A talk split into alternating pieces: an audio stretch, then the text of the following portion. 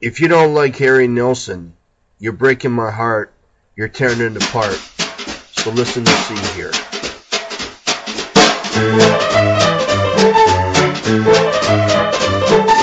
Welcome to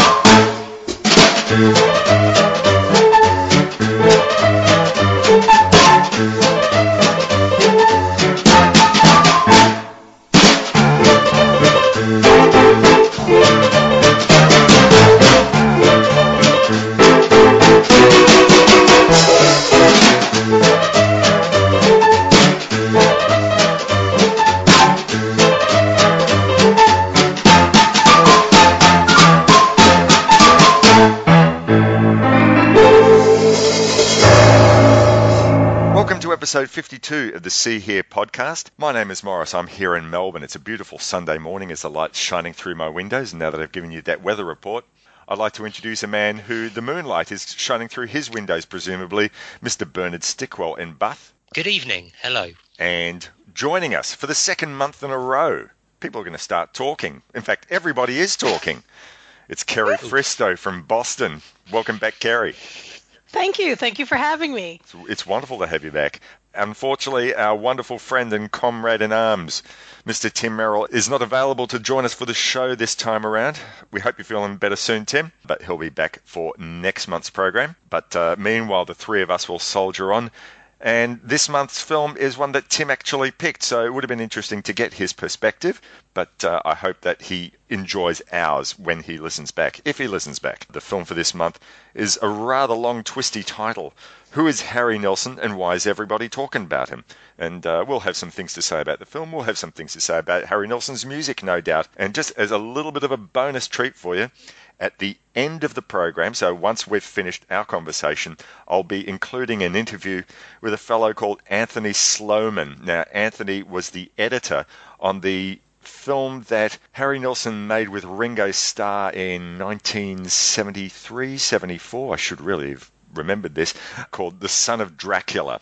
So Tony had a lot of interesting things to say about Nilsson, about the film, about the Beatles, and about the British film industry that he came through. So, plenty of interesting stuff to come through to you through this episode of See Hear. Glad that you could join us. What we're going to do is go to a quick break, play the trailer for the film Who is Harry Nilsson and Why is Everybody Talking About Him? And then we'll be back to start our conversation. Everybody's talking at me. I don't hear words they're saying, only the echoes of my. Most of the time when I mention his name, people go, who? When you say Harry Nielsen, everybody says, no, Harry Nielsen. Either they, they get it right away or they have no idea. Me and my arrow.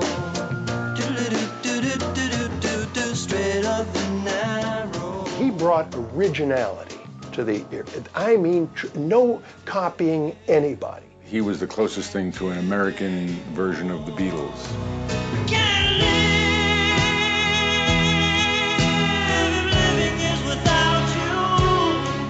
Beautiful, beautiful voice. Soft, velvety. and you'd have your headphones on and that voice would come through. You almost couldn't play because it was so beautiful, seriously beautiful. To me, he was always like a fallen angel. So there's this weird combination of, of something heavenly and beatific about him, and then just dirt and, and darkness. One is the loneliest number that you'll ever do. Harry would turn up at your door at four o'clock in the morning, and you kind of knew that the next three days of your life were going to be an adventure. I defer, Harry. Man, I don't know how far you want me to go with this. Put the lime in the coconut, you drink 'em both together. Put the lime in the coconut, then you feel better. Harry was a, a big bunny with really sharp teeth. Just the sweetest, wonderful guy that could be the nastiest son of a bitch in two seconds right after that. He was his own worst enemy. I mean, just the drink and the drugs alone. He spent most of his life in pursuit of a good time, and he caught it, and uh, it caught him in the end.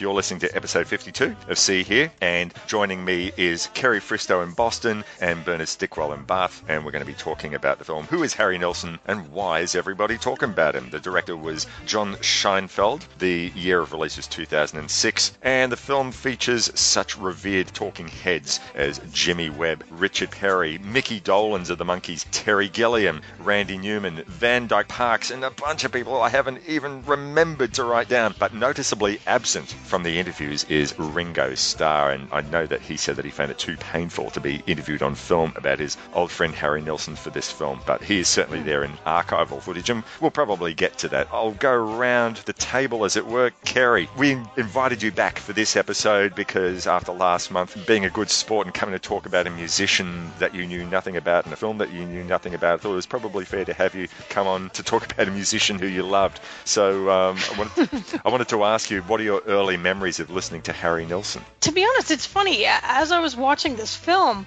I was learning about more about him than I knew before. I was familiar, of course, with the soundtrack from the movie Midnight Cowboy. Everybody's talking at me.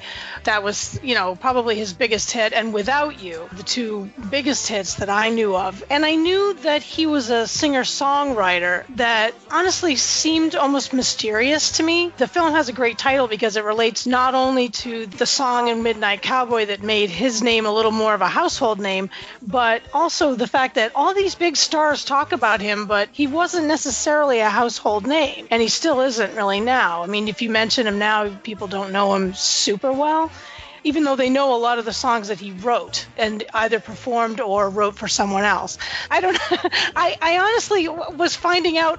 The more I found out, the more I realized I didn't know about him, Mm-hmm. which actually was interesting, and I enjoyed that. I thought that was a very good documentary. Bernie, do you have any recollection about listening to Harry Nilsson? I'm- I'm not sure. Would he have been in your musical wheelhouse? Kind of, well, no, to be honest. I mean, like Kerry says, I, I knew the hits, as it were. I knew um, Everybody's Talking and Without You is Without You, isn't it? Yes, yes. Yeah. Which was. Yeah, yeah. I, I was embarrassed to find out that that was actually a Badfinger song. I'd always sort of assumed that that was a, a Nilsson tune. Oh, and that's the interesting thing about Everybody's Talking as well, isn't it? He didn't write that one either, but uh, I guess we'll get to that. But yeah, I mean, uh, I was kind of obviously aware of him and his sort of Beatles connection and his kind of reputation for uh, hard living and, you know, certainly during the 70s. But to be honest, he's one of those guys I've often thought, oh, I should check out some Harry Nilsson and just never got around to it. Yeah, I mean, like Kerry was saying, I, I was aware of him, but didn't know a huge amount. I thought I knew because uh, obviously there's a lot of stuff in this that that was news to me. So um, interesting as well. I'm just on IMDb here, and have either of you heard of a film called Who Is Harry Kellerman and Why Is He Saying Those Terrible Things About? Him? Yeah. I have Yeah, I heard have. of that film. That never occurred I- to me that this was probably in tribute to that. I think it must be because looking at the description of that as well, it's about a uh, enigmatic songwriter. So uh, that's possible to see here viewing a bit further down the line. And he's played by Dustin Hoffman. Exactly. Yeah. Oh wow! Yeah, I- you know, in fact, I'm pretty sure that I heard the name of that film on Gilbert Gottfried's Amazing Colossal podcast. It sounds like Yeah, the exact sort of thing that they would talk about. Yeah, yeah. But uh, so I, I think that the title may be a bit of a nod to that as well. That's interesting, isn't it? By the time I started listening to pop music in, I think it was 1975, I, I think you know, Nilsson's probably his his most famous songs and his biggest hit-making days were well behind him, and so I didn't really explore him as a 10 or 11 year old. And to be honest with you, it's probably not the sort of thing I would have cared for as a 10 or 11 year old. But you know, like you guys, you know, I did hear you know, repeats of everybody's talking on the radio, and of course, you know, watching Midnight Cowboy millions of times. You know, I was well familiar with it from that. And it was only I think about 15 years ago or so where a friend went and introduced me to uh, the albums of Fred Neil, and I heard the original version of Everybody's Talking. Everybody's talking at me. I don't hear a word they're saying. Only the echoes of my mind.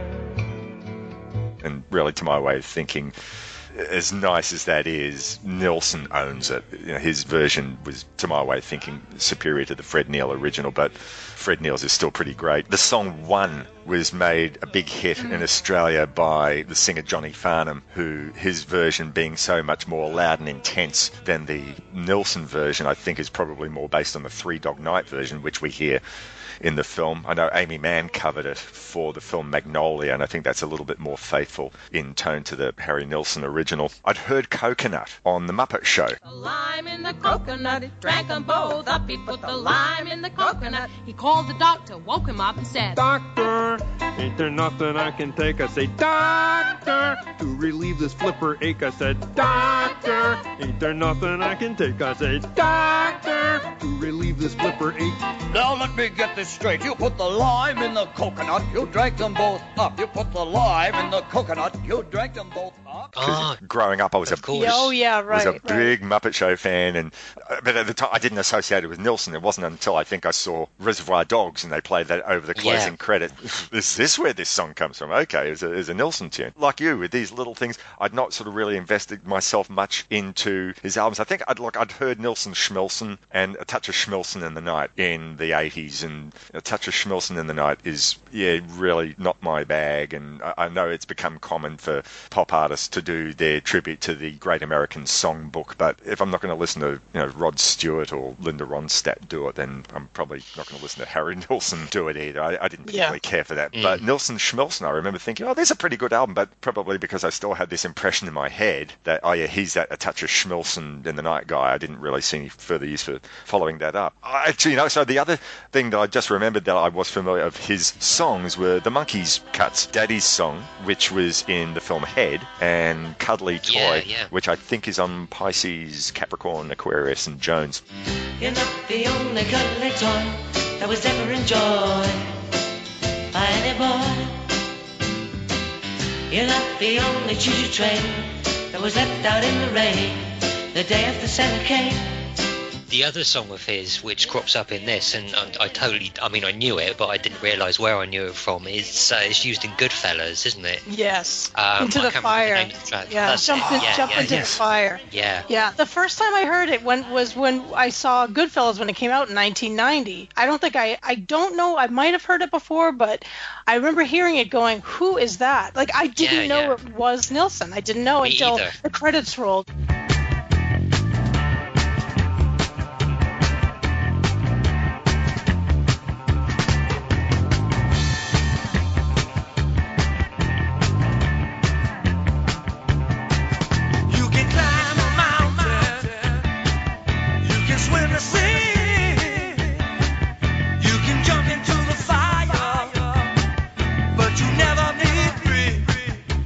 Went, "Oh my gosh, that's the Without Yeah, You." right. And Yeah, yeah, yeah. about. Yeah. Oh. We'll probably uh, talk in a few minutes about his musical progression because that's really some pretty amazing stuff.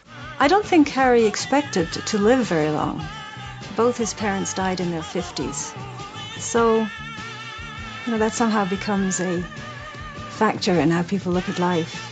In prepping for this show, I went back and listened to a ton of his back catalogue. Went through a whole bunch of his albums. I mean, I don't think I got through everything because there's so much, and I wanted to give each album like a good three or four listens or so, just so I could really get a feel as to where he went. And I got to say, it was such an enjoyable experience. And I mean, some of those songs were covers, and he certainly loved doing his interpretations of other people's music. But his songs as a songwriter were absolutely amazing, and it's sort of interesting to sort of know whether you sort of refer to him more as Harry Nilsson, the songwriter, or Harry Nilsson, the singer, who I think someone in the film says he's got like a three or four octave range and just an absolutely gorgeous voice. And There's uh, that moment, I can't remember who it was, but someone was talking about one of the songs that Harry did on his early albums, and it had this chorus of background singers. And one of the criticisms was, oh, why didn't you name the background singers in your album cover? But it was all them.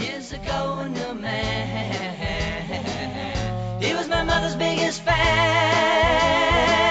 We used to walk beside the sea, and he told me how life would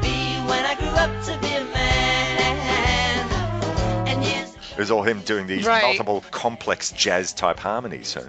It's interesting, isn't it, that um, he's probably more well known as a songwriter than a performer. You know, they are absolutely spot on when they talk about what an amazing voice he has, and it was really noticeable watching this. Just really clicked that, my God, he could sing the heck out of a song, couldn't he? Yeah, but he didn't tour. I mean, one of the reasons yeah. that he's not known as a performer is because he didn't perform. I mean, Sure, yeah. publicly, not too much. They talked about this a lot as it, it's a really odd business model that he chose, and it wouldn't work for every other kind of band or every other musician, because generally speaking, you go into the studio, you record an album, and then you go on tour to promote it. You do a combination of concerts and appearances on Johnny Carson or you know whatever the talk show is of the day to promote it and he just didn't play that game. And it's it's, Well, it's kind of fascinating to think that he sold any albums. But it seems like he did have the backing of the studios he worked for because i mean e- even if you see publicity photos you see him behind a huge billboard with his own name on it like schmilsson sure. or something. Yeah. you know there's all kinds of pictures of him with like these large billboards that whoever the whatever the uh, name of the studio i can't remember who he recorded with RCA. um, RCA would put out and so he had some kind of support and apparently they thought enough of him to let him do his own thing I guess because he, he kind of came out of almost the tail end of that sort of Tin Pan Alley songwritery type sort of period. yeah the Um, and brill so be- building and all that yeah. And so because he'd proven himself as a songwriter and obviously generated sort of some hits and some money for the companies that he was recording for, I guess they were more than happy to throw a bit of money at him to for him to do what he wanted to do.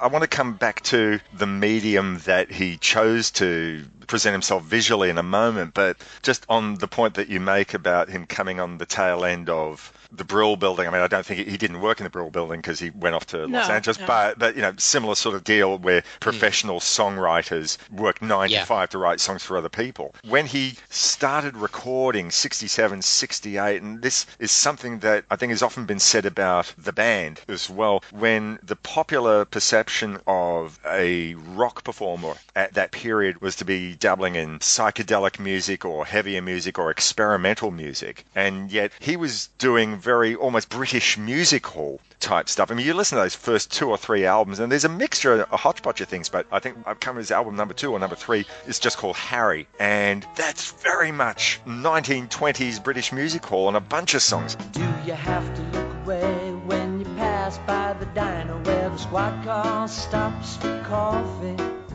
Don't you wish that you were anyplace else but here? And don't you feel kind of funny when a man in a suit says, Man, do you know where I can get high? Don't you wish that you were anyplace else but here? we got the sense of it through the song Cuddly Toy. You know, Davy Jones, that was his thing. That was, uh, you know, his, his background, musical theatre. And to see him sort of, you- you see that little bit of footage in the film from the Monkees TV show. And to just sort of see him do I that think soft with, shooting. Um, with with British music from that period and uh, British psychedelia, there definitely was a big element of that kind of musical sort of thing that, that kind of went into that. So it, it- you know, it kind of made sense with because I guess he was quite an Anglophile, wasn't he? He was obviously Yes. a huge Beatles Yeah. fan. That it would kind of make sense for him to go in in that route. But yeah, there's definitely a huge uh, sort of influence of that in, in his stuff from that period, isn't there? I can see where Davy Jones, because I because I know Davy Jones was heavily involved with that, and you see, and he looks so perfect with that the straw hat and the stripy jacket. yeah, you know, it's perfect. And then and Yeah. the lyrics to the Nilsson songs do adapt well to that that milieu. I think really a lot. they keep making for all the obvious reasons the comparison between Nilsson and the Beatles, you know, because they obviously had this strong admiration and love for each other, and Lennon and Ringo in particular became to be very big parts of his life. But because of this whole very Anglophile thing that you mentioned, Bernie, I'd almost say that Ray Davies and the Kinks were probably a better fit, at least around that period, musically, to the sort of thing that Sure, yeah. Harry Nilsson was doing. And so, th- to the point I was trying to make is that with so much attention being made to what was then the new sound, the summer of love, or the harsh sounds against what was was going on in America, you know, with you know, bands like the Stooges and the MC5. And here comes this guy who's saying, no, I'm going to play for you music that your grandparents would have dug, and you're going to really enjoy it. And lo and behold, people really did. And RCA went and said, here, you know, go make these records. And they're very clean sounding records. They're very precise. You, you listen to, uh, I think, the big example, and this is not so much a music hall type thing, but uh, in terms of the cleverness of his arrangement, he does a song, a Beatles song from the Hard Day's Night album called You Can't Do That. It's the second time I got to tell you one more time, I think it's a sin. Gonna let you down and leave you flat. Because I told you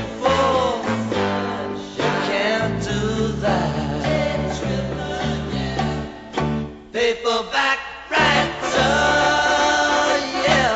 but he very cleverly throws in little one line motifs from about 15 or 20 other Beatles songs in between lines. And I just think the guy was a genius arranger. It wasn't just about coming up with a new song and putting his own vocal spin on it, but he's coming up saying, right, let's make this musically interesting as well. And he was able to be fanboy to the Beatles, but while being musically very, very creative and, and, and almost a genius. I think that was really clever.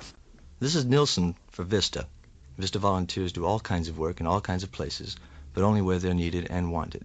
They help poor people to develop pride in themselves, and they help poor people to become part of a relationship, one of two. Find out if you could be a Vista volunteer and write Vista, Box A, Washington, D.C. That's Vista, V-I-S-T-A, Box A, Washington, D.C. Thank you. Coming back to this whole thing about the progression of his music, Kerry, had you actually sort of gone back and had a chance to listen to a cross section of his albums at all? I can't say that I did what you did, where I didn't take all of his albums and listen to them three and four times each. Mm. But I admire your dedication. um, I now I really want to hear that. You can't do that. I want to hear that song a lot. I, that happens to be one of my favorite Beatles songs. One of the things that I wanted to hear, I heard, I listened to some of the Randy Newman album, Mhm. which now I, for some reason, the title of it escapes me. But it, I think it's like Harry sings Newman, or Yeah, yeah, yeah. maybe Nilsson mm, sings you Newman or know, something.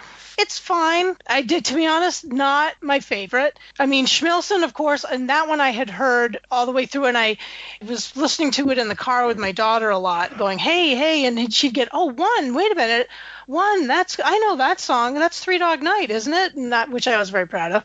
I didn't know that that he had recorded that song, but I like his version, and I thought it was fascinating that he got the idea from the busy signal on the telephone.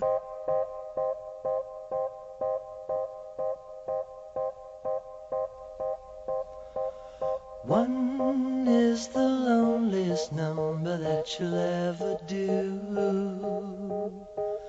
Two can be as bad as one. It's the loneliest number since the number one.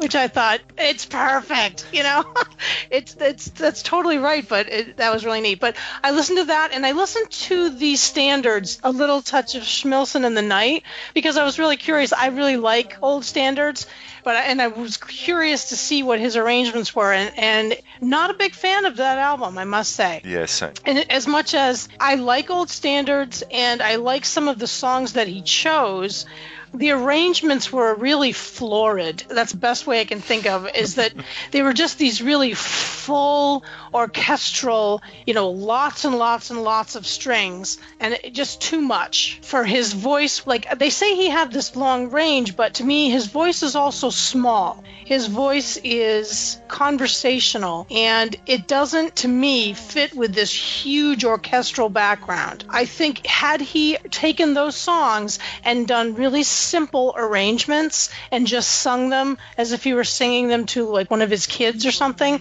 honestly that would have been a much better use of his skill set than putting him with the gigantic London Philharmonic Orchestra and all this kind of stuff.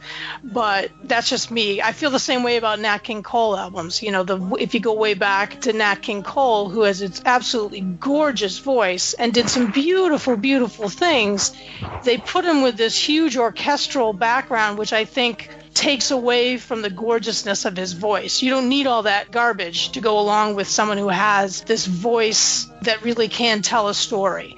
And and Harry's voice where I don't think it's like he doesn't hit all the notes right? He doesn't make it all the time. But sometimes that works in songs especially in popular songs especially if it's a really angsty song it's kind of perfect. Like i didn't even make it because i'm so upset about whatever it is that i'm singing about. Oh my god you know i can't even get through the night. That works for for harry nilsson but for the standards they really need just a clear smooth classic kind of voice. Watching the documentary and the, the progression of his career and the point when he recorded that lp it just seems to have been pretty much everyone around him was just taking that as a very self-indulgent thing. Was, mm-hmm. that was more about his ego than it was anything else. Recording that LP, and certainly from what you and Maurice are saying, you know that kind of seems to be the case because it's obviously not his his greatest LP by a long stretch. So And yet there are Yeah. probably a lot of people out there who love it. They say that is the Nilsson LP. Oh, what? He made this other album, Pussycats?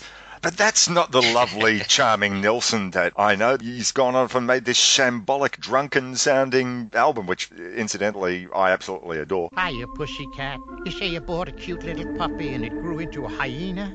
And you get a part-time job in a leather shop called Whips of All Nations? Is that what's got you down, pussycat? Well, rise up! Get yourself Harry Nilsson's new album, Pussycats, produced by John Lennon, Nilsson's latest.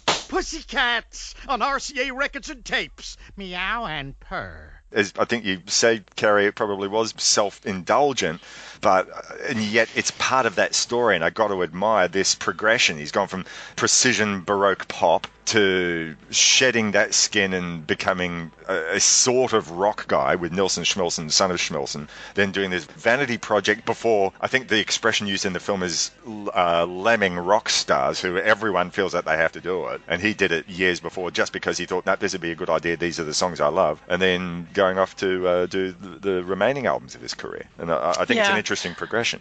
It is too, and, and I agree with you. I, I know my thing with the, the Standards album that got me was I didn't hear his love for the songs in the songs. Right. Like in in Schmilsson, I heard it. You could hear. You're like, oh yeah, okay.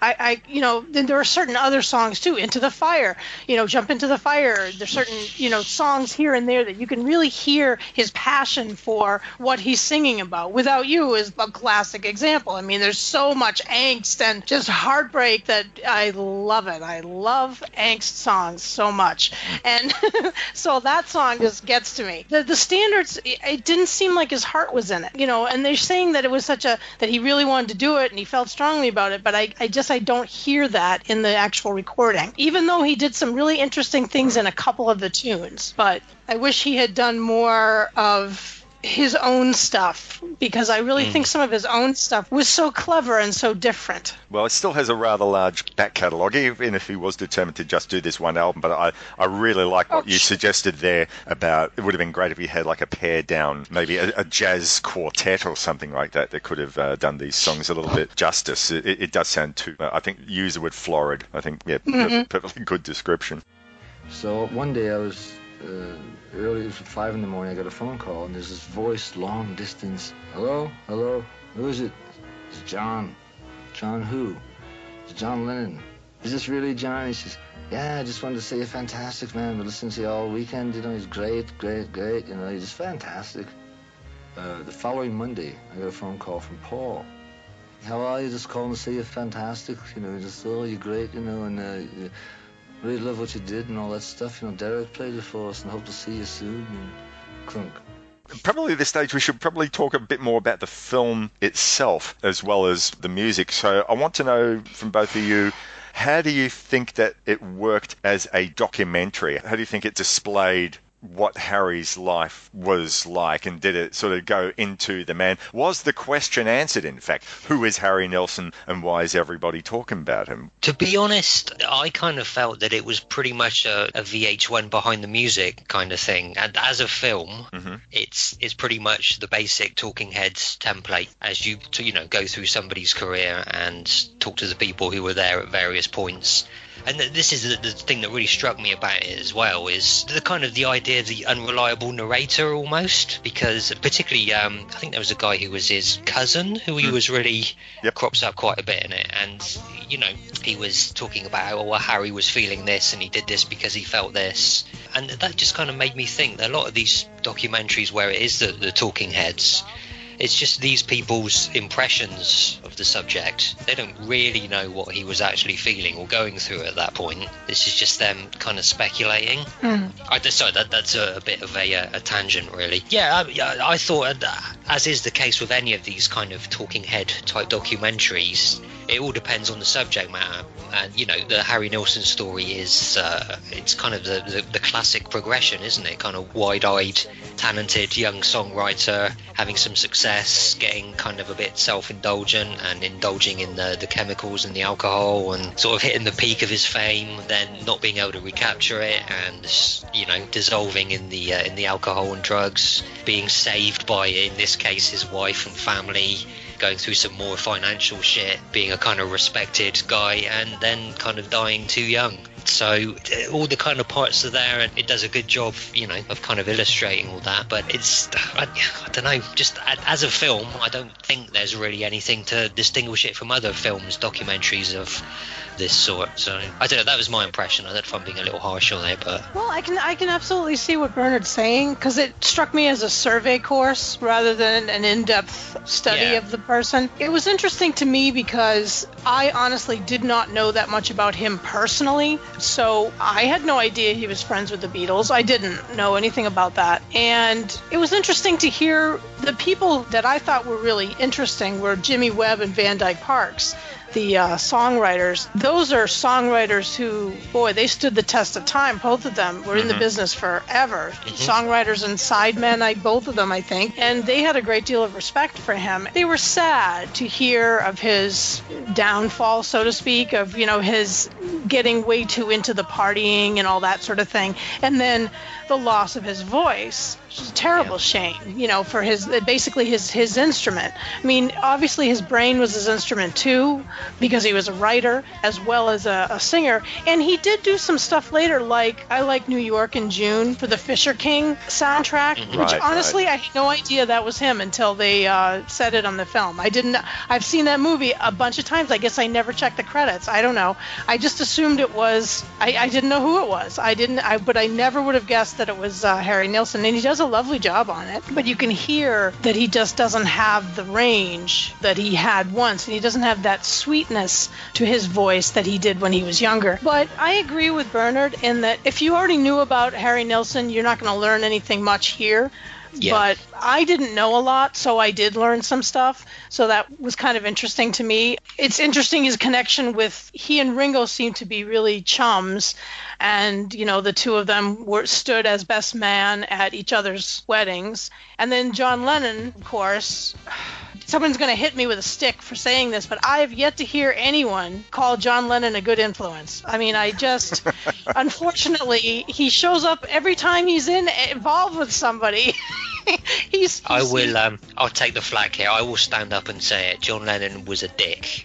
Yeah. I, okay. I'm not going to go there as a Beatles tragic. However, being a Beatles obsessive, I'd long known Sure.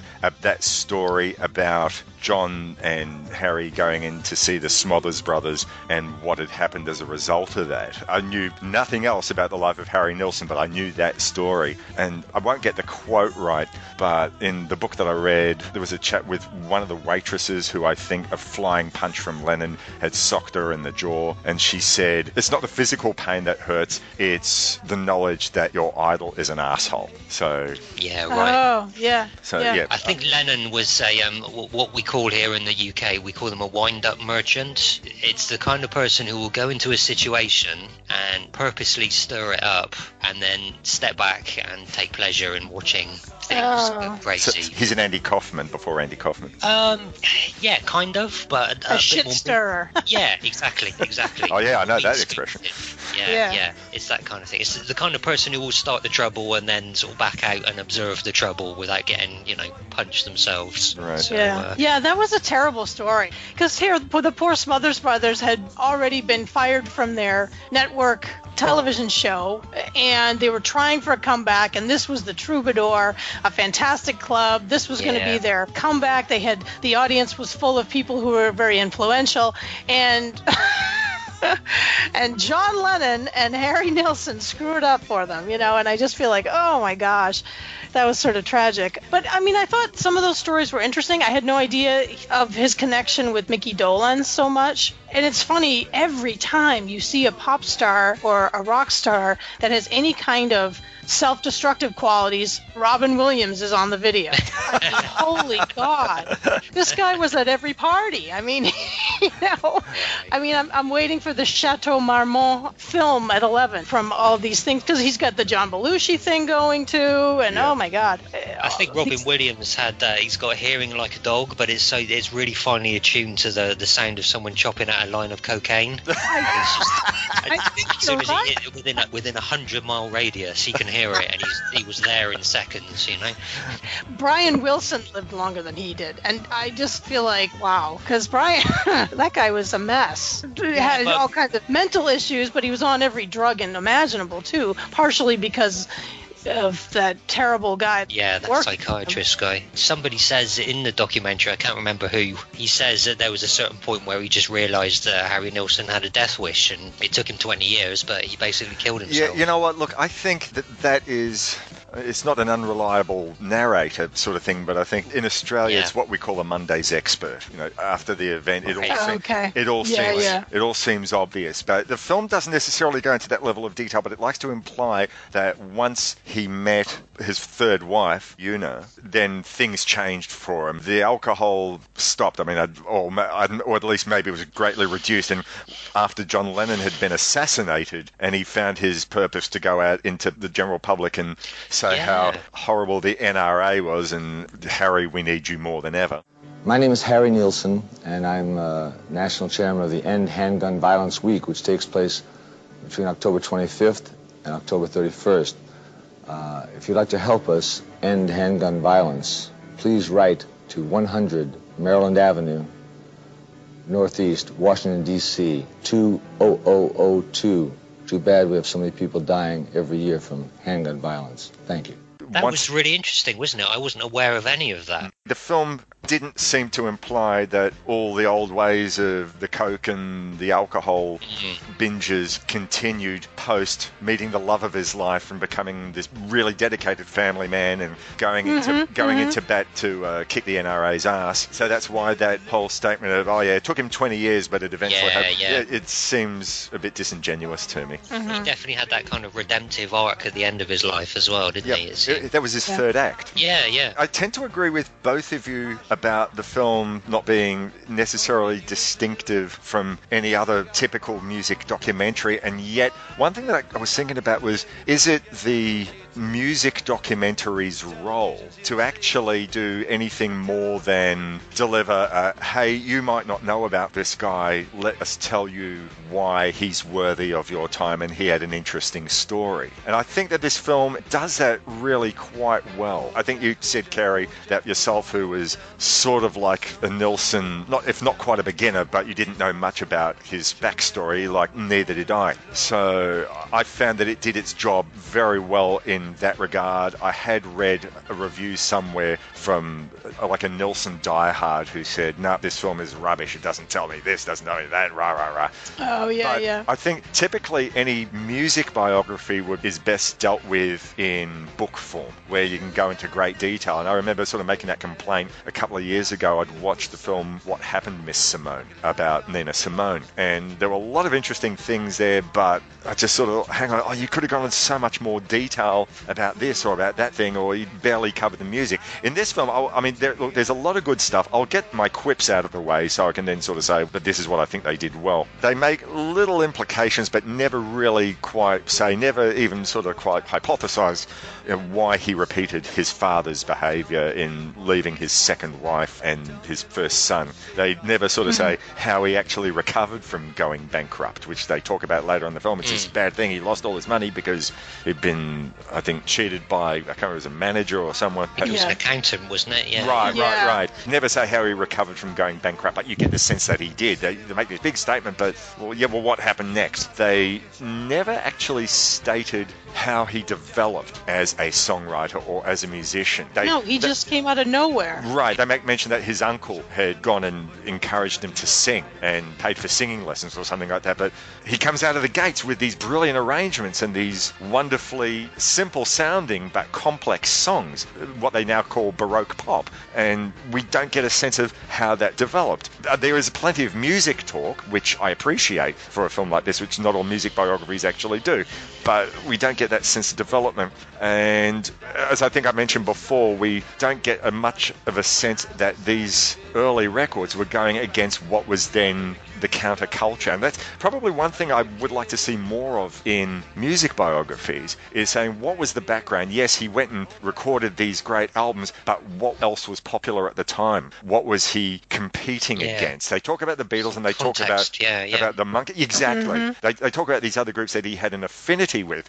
I don't know. He was releasing his early albums like from 67, 68, but why don't they also go and say, well, at the same time that Harry Nilsson was releasing this, we had Iron Butterfly releasing an album and we had Janis Joplin releasing an album and Right. this was encountered today. They show Randy Newman in the film. He recorded an album of Randy Newman songs with him, but Mhm. they should have made a, a point that Nilsson's own songwriting paralleled, in my way of thinking, Randy Newman's own style of songwriting, where he could either be completely sweet and sincere, or he could be really bitter and, and cynical. So Yeah. there was there's a Yeah. song on one of his albums I can't remember, but one of the early albums I think it's called Mr. Richland's favorite song. When he was young, he sang in the band, and his fans all looked the same. And the fans he had were younger than he, and they loved to scream his name. They'd leave at the end of the third show, go home to talk of the fun. Well, isn't it nice? The parents would say, Well, isn't it nice? You got someone, someone. This is a song about the fleeting nature of fame, and it's very cynical but with a gorgeous melody. And it sounds to me like exactly the sort of song that Randy Newman could have written. And they don't really sort of go into any detail in this film uh, to make that comparison. They have Randy Newman as a talking head, but they could have done something to sort of go and make the comparison because their songwriting, it's very, very on par, very, very similar. I mean, not like the other West Coast songwriters of the early 70s, so there's no real comparison between, say, Judee Sill, who you and I really adore, Bernie, or mm. Warren Zevon, or the Eagles, or any of the other West Coast based people, or even Tom Waits. There's not much of a comparison there, but I think they could have done themselves a good service by talking about comparison with other songwriters of the period, or things that he was doing that was completely counter to what was the mainstream of, of the time. Well, I, I think you're right, Maurice, in that the musical biography is best served as a book, isn't it? Hmm. Because with the movie, you are limited by the actual format. And sure, they could have touched on a lot of those things you were talking about, but you know, then you maybe have a three, four-hour runtime if you were. Right, right. So it's something like this. And again, I don't think this is aimed necessarily at the Nilsson obsessive. It's aimed more at people, I guess, like us in a way, who might be aware of him but not super knowledgeable of his work. And, and as you say, in that respect, it, it does a good job of telling you everything, touching on all the basics of him and his career and his story. So, yeah. I agree with both of you. I don't have a problem with a biography not being some kind of weird avant-garde style and, you know, amazing Dutch angles and cinematography and all this crap because I want to know about the subject. So you're right. That, that totally makes sense. And since he's not around, then you talk to the people who were around and men who met him. And they do have opinions, and sometimes their opinions are right, and sometimes their opinions are BS. And that's fine. But I feel like the, the person who made this film really likes the Beatles.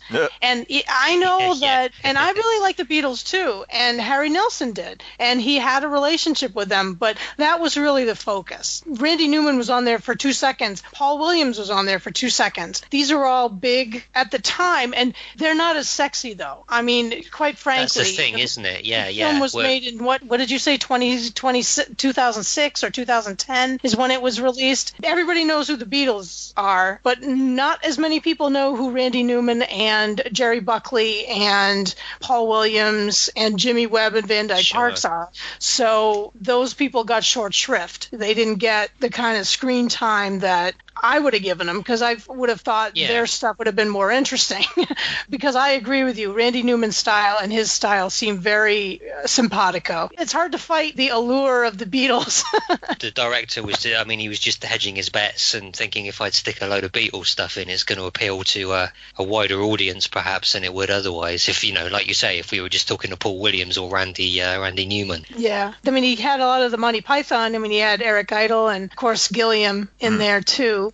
but not too much. A little bit, but not too much. So yeah, he I think he was counting on the, the the love of the Beatles. Right. But that's okay. But I did think his past was really fascinating because, as you said, they didn't delve too much into how he began writing songs because he went from a kid who occasionally played the piano and sang for family at family get togethers to a kid who was kicked out of his house because his family couldn't afford to feed him anymore. Mm. And then he went out west, you know, and he worked. I mean, he worked like he was basically singing occasionally with this friend of his who they did a kind of an Everly Brothers act. And then discovered when they were changing the lyrics to suit them or changing the melody to suit their vocal ranges that, hey, wait, we're writing songs. Yes, yes. Which, you know, I thought was a really interesting thing. Like, oh, okay, we can just do this from scratch from now on.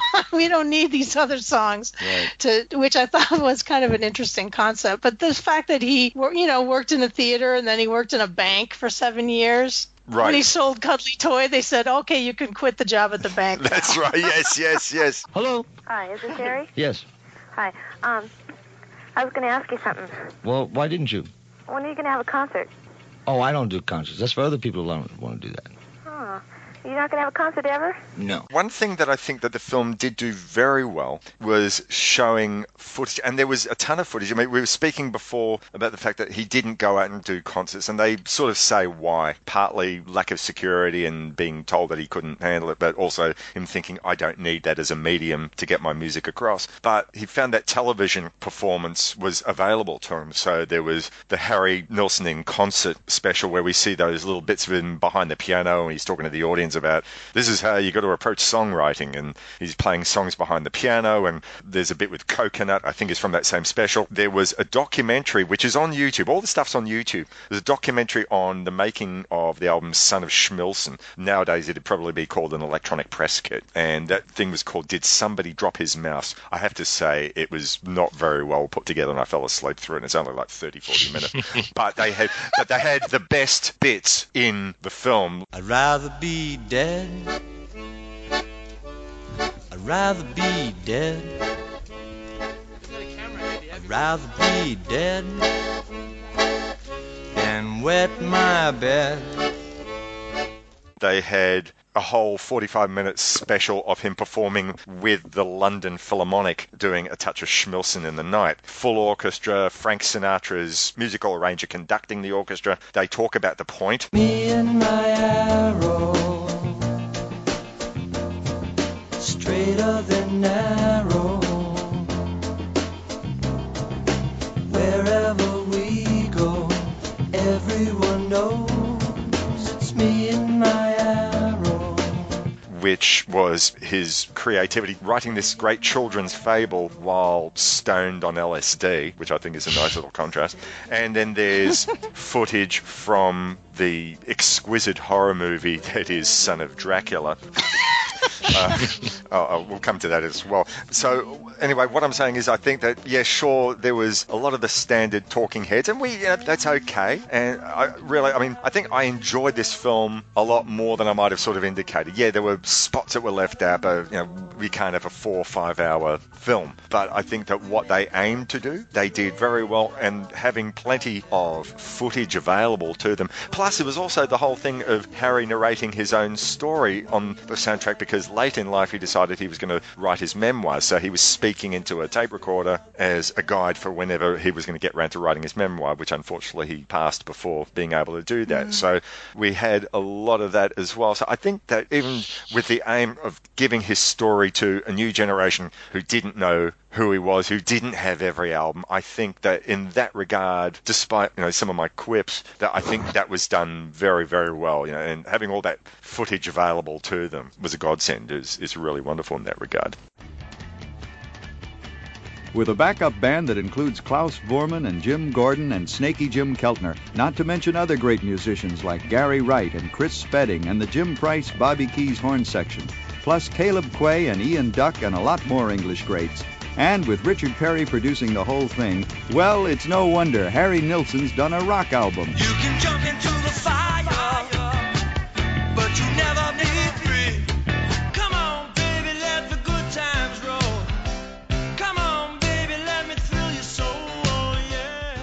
Nilsson Schmilsson is the name of Harry Nilsson's new album. Harry's done a rock album on RCA Records and Tapes.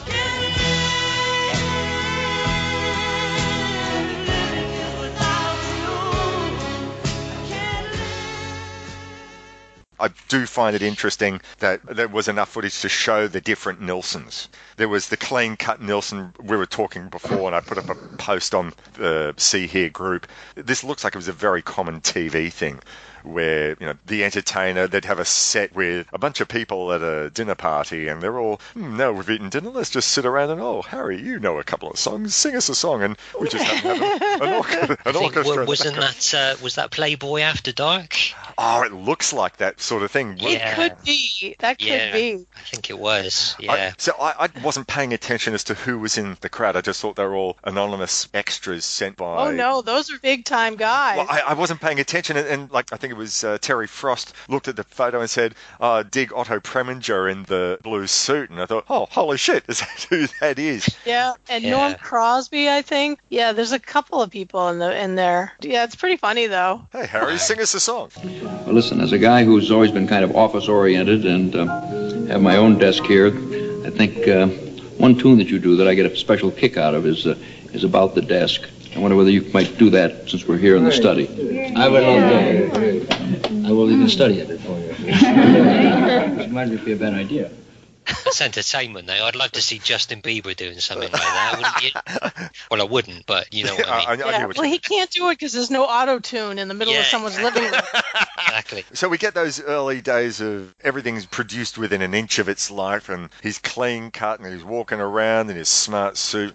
And then, you know, once the the money and the drugs kick in, he becomes this guy, this shambolic guy. I mean, it really does sort of parallel the Beatles' career. You know, they they were the nice guys in the suits that Brian Epstein had gone and put them in, and by the time they get to the White Album and post Rishikesh and post Brian Epstein dying, they're all shambolic. They're putting out the White Album, which we were speaking off air before, Kerry, about, you know, an album that you really love. And I sort of see Son of Schmilsson in a way and following on Pussycats, the album that John Lennon produced, as being very much in that Beatles White Album shambolic sort of phase of his life.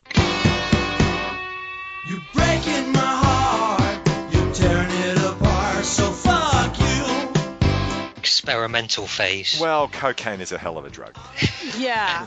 Oh yeah. The studio was like a party, and there was yeah. a bar, and there was just like a big pile of drugs and you know, of, of various types, and then people were just walking in and out and and coming over, and it's funny to see because you know that the first time he was in a studio. It was probably pristine, you know. It was probably yeah. he was in there with Perry or, or the the guy before that that he fired. Remember he fired that Yeah. okay, that guy and then they sat they had all the songs written ahead of time and the arrangements were done and you know and they had the side people come in and they're telling them what the arrangements and da da da da da, and they were really focused. And is it going to work? And a lot of talk about it. And then after that, it's just cut me another line. You know, it's I gotta I gotta sing this song in five minutes. Yeah, there's definitely a progression of really nice innocent guy to uh, I'm just a mess. You know. Yeah, yeah. Paul Williams called him a big bunny with sharp teeth. Right, yeah, yeah. I, I want to know what. Obviously, the cocaine budget was huge, but I think the tank top budget must have been pretty big as Oh, well. he's, oh, he's rocking that tank top, isn't he? He- It's so GGTMC. Unbelievable. Carrying a big bottle of J and B. You know? I have been aware for some time now that in a hundred years an occasion of great import will affect the House of Dracula. Kerry, do you remember? I know you said it's been a while since you watched Son of Dracula. I'll I'll just sort of set the scene a little bit here. So, early on in the film, where the son of Dracula, Dracula is killed earlier on in the film, and so his heir, his son, this is how good the film is. His name is Count Downe. Yeah. That's how good this film is. So Count Downe makes it to what was then modern day England to take his rightful place as king of the netherworld. So we get Baron Frankenstein and the Wolfman and all the other universal creatures who are waiting for him to take over the netherworld. But he's got like three days before his crowning is due to take place. And he's being asked by Ringo Starr, who's playing as Merlin the Magician. Count Downe. Merlin. It has been many moons since we've last seen each other. Are you well? Of course. Am I not always well? Great. Just great. The planets still watch over me. Now tell me of yourself. Was your journey pleasant? It had its moments. And your musical studies, do they progress? I suppose so. Over the years, I've been into just about every conceivable type of music there is, you know. Hmm, splendid. So that's the excuse for Harry to go and perform some songs. And there's a couple of party sequences which you think were less about the film and just more about we're having a party and Harry's going to wear his vampire's cape and just do his songs. But you got the impression that there was a lot of cocaine. Uh, Oh yeah. At RCA or Apple Records expense on the set of that film, but it was just an excuse to, and now Harry's going to perform another song, and Well, the band he played with was pretty impressive, though, too. Peter Frampton and, and Right. John Bonham and, uh, you know, people like Keith that. Moon, Keith Moon, Moon. and, and and Klaus Voormann, who was like a friend of the Beatles, going back to the Beatles connection. He was a friend of the Beatles from the Hamburg days, and he was an artist who designed the cover of the Revolver album. But he was also a bass player in his own right and played on the first post-Beatles John Lennon Plastic Ono Band album. So he, he was quite a musician in his own right. So Harry Nilsson had like the creme de la creme of the rock world, and you would never have thought that John Bonham would be playing in a band with the man who had sung Without You or Good Old Desk. But hey, there's cocaine Yeah. going on, so I was going to say if there's alcohol, free free booze, then John Bonham was. Uh, There's was a there, party, wasn't yeah. right, right, right. Well, I like a good bad movie. I do. But this is not a good bad movie. this is a bad bad movie, okay? And it has a lot of people in it. And it was directed by Freddie Francis, who I love. I mean, Freddie Francis directed, gosh, The Innocents, a lot of stuff for Hammer and Amicus, Yeah. Yep. uh, horror Yeah, films yeah. and stuff like that. The Elephant Man, he did the cinematography. I mean, the guy's really talented. and he directed Son of Dracula. Yeah. I'm sure Al just wrote him a, a big check, and he was probably there for the first couple of days, and then just thought, "Fuck it, Well, that's let's just keep filming." And I always feel this way about professional sports teams, right? If you have a, a, an American basketball team, the players are making 175 million dollars a season or some crazy, you know, they're just making this just astronomical amount of money, and so is the coach. But the coach isn't as well known; he's not as big a deal, and he's also shorter. so I mean, you have like these, like if the coach is going to tell him to go sit down, then you have this gigantic athlete's going to walk over, you know, and go, you know what? No, Yeah. f you, buddy. so I, I feel like Freddie Francis was probably like herding cats when it came to like making this movie because it was like every rock star known to man, and they're all bazillionaires, and they don't give a crap about you know standing in the right place or making their mark or you know doing all the things you you would normally do if you were really an upcoming actor and you really cared. So I feel like he was probably going, oh for Christ's sake, just do whatever you want to do, you know. well, uh, imagine how bad. I mean, as bad as it is, imagine how bad it would have been if they didn't have a, a seasoned professional like Freddie Francis trying to round all these people up and just keep them in the same room. You know. But he's not the only one Yeah. because I don't want to preempt too much the interview that's coming up at the end of the show with Tony Sloman, but they also had Freddie Jones acting in the film and they had Yep. Dennis Price acting in the film. And these are people with Shakespearean training for crying out loud. Dennis Price was uh, on his way down by then. Dennis Price, unfortunately, I had an alcohol issue as well. And you see him in Kind Hearts and Coronets, and he's absolutely fantastic. But then you see him in subsequent films like Victim, Right. Basil Dearden's Victim. It, you can see it. He's getting a little puffy. And then after that, every time you see him, he's a little bit puffier and a little bit less distinct in how he speaks. Right. I feel like Dennis Price people got gigs because people knew that he once was Dennis Price. During the 70s as well, a, a lot of British actors who, you know, who started in the theatre and made sort of legit films up until that point. I guess there just wasn't the work because you see so many of these kind of classically trained older actors in just utter trashy crap that was made in the UK in the 70s. You know, just Right. from bad horror films right the way through to, you know, those sort of dodgy confessions of a window cleaner type movie where they're found.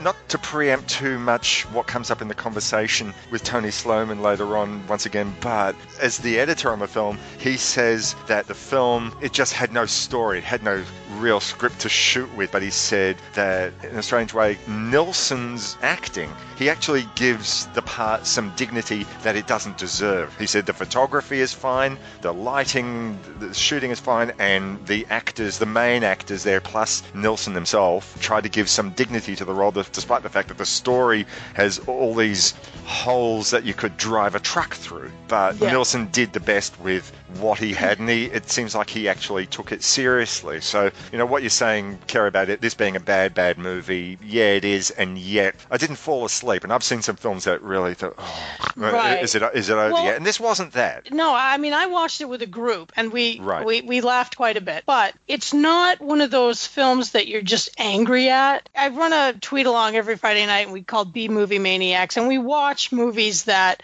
are not exactly the ones that critics go crazy for. so we, you know we'll watch The Creeping Terror and and The Screaming Skull and The Brain That Wouldn't Die and films like that. And I have a great deal of love for these films. We don't watch them because we're just laughing at them. I mean, we do laugh, but I feel like there's a respect for them because somebody made an effort, you know. And so if somebody made an effort or they're they're not just sort of as I've heard this as a British expression, they're not just taking a piss, you know, they're sort of um No, taking the They're- piss. they're- taking Not the a piss. Okay, Yeah, sorry. taking the piss. I guess the other thing means something completely different. means going to No, take, have a piss. Yeah, go, going to urinate. taking the piss means ta- oh, what you Okay. Americans call taking the Mickey. Okay, well, yeah, yeah, just somebody just completely getting a paycheck. You know, I mean, you, you see this move a lot in movies. You see movies in the '70s where once terrific actors, once very proud actors doing Shakespearean things that didn't pay, and that's the issue too, is that they did these fantastic prestige plays and things that didn't pay. So now they're doing tentacles, you know, in, Sure, in uh, yeah, off the coast of Malta or someplace. That's it. So- they, they get a holiday thrown in as well, don't they? You know, Right, They get and to they go they to Malta their- for a couple of weeks. Well, they got to pay the alimony somehow, you know. That's right. Yeah, the mortgage is due. Yeah, yeah.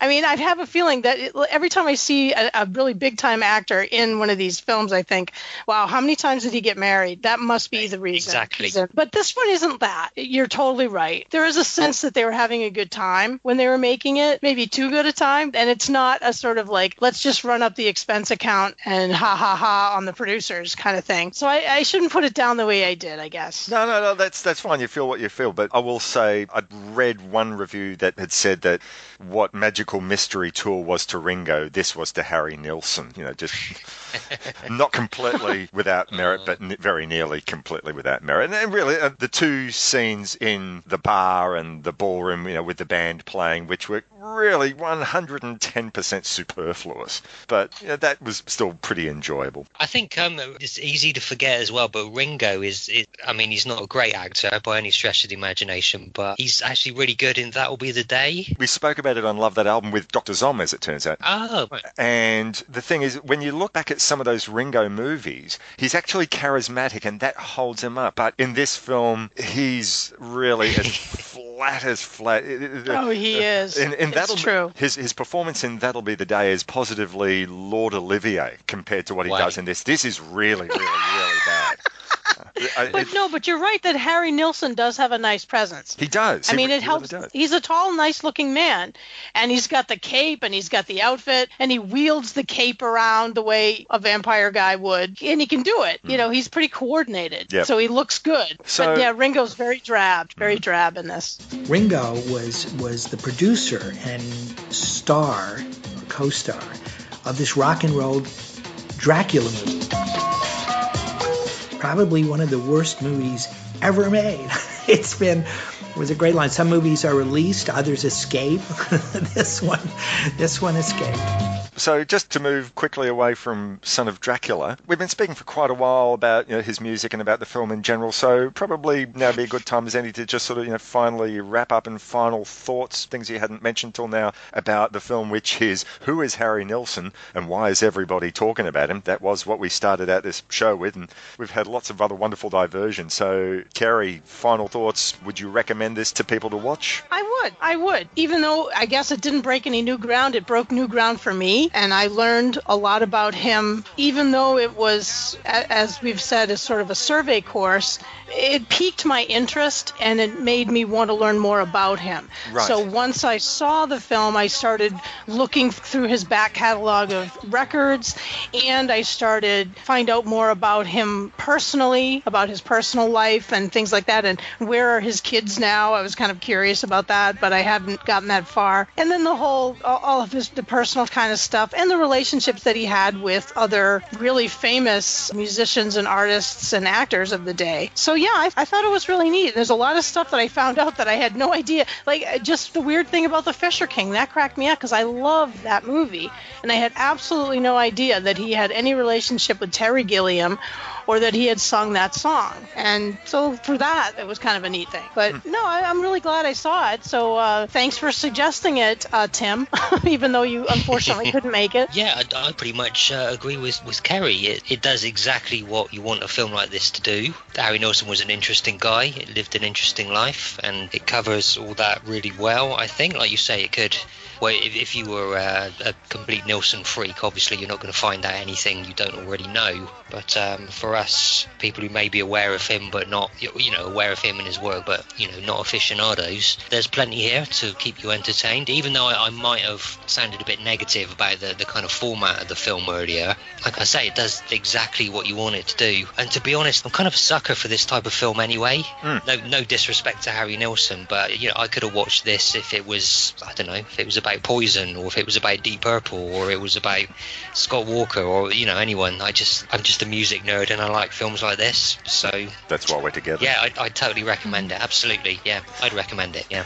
One of my regular complaints on the show has often been that this is more about musical biopics and documentaries, but the same thing could apply for the documentary, is that it tends to be a checklist. Have we covered off this part of his life? Tick. Have we covered off that part of his life? Tick. And it's all too easy to do that in a life which doesn't necessarily one incident flow to the next incident, flow to the next incident. It, it- has to be right. Here's this episode. Here's this episode. And I like to think that this film, what it did well, was that everything seemed to naturally flow. There were things, as I said earlier, that seemed to be missing, questions that I had. But of course, the nature of this film, as I think you said, Kerry, is that it makes me now want to go out and find out more. And I'm going to go look for a written biography. In fact, I'm pretty sure I heard on a podcast a month ago or so that there is a really, really good biography out there. I'm going to search it out and I'll send you the name. But it did make me more curious, and I and I think in that regard, it's done its job well. And it did flow, and it didn't feel like a checklist. It, it just seemed to be, right, this part of his story moved into this part of this story, rather than being, right, have we told you about this? Okay, good, mission accomplished.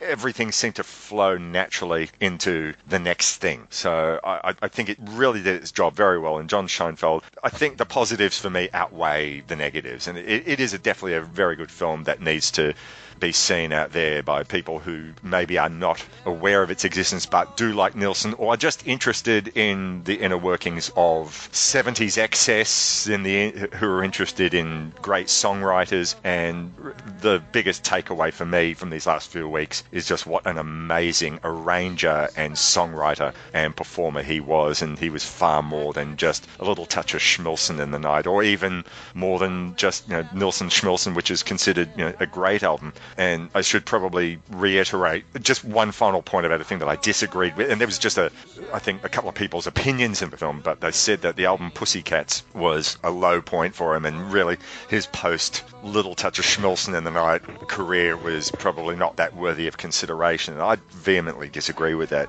They probably were too close to him as a subject because he'd lost his voice and he was high on the coke, but without necessarily knowing his backstory and just listening to the album in its own right, I love how raggedy it is. What we've said a couple of times throughout the show, Kerry, about the Beatles' White Album, that's a raggedy album. That's all over the place. If you didn't know the Beatles' backstory, you'd think this is diverse. This is great. This is a long way from Please Please Me. And I think Pussycats, to me, is a great album. It's They're obviously sounding drunk or coked up, but to me, it's great, raggedy, shambolic music. And I, I love it. It's an album that I found myself going back to, you know, even more than the three or four times I'd sort of said, right, I'm going to go through all these albums. So um, that's an album I'm going to keep coming back to. And I'm, I'm just, I'm now a huge Harry Nilsson fan as songwriter, as musician. And uh, these albums are albums I'm going to treasure. That's a good takeaway from the film. So I think in that regard, mission accomplished. And I definitely recommend you to watch this film. Certainly, if you don't know that much about him, but even if you are a die-hard fan, just to see the footage, just to see the found footage of his TV performances, it's definitely worth your while. So there you go. Who is Harry Nilsson? And that's why we're talking about him.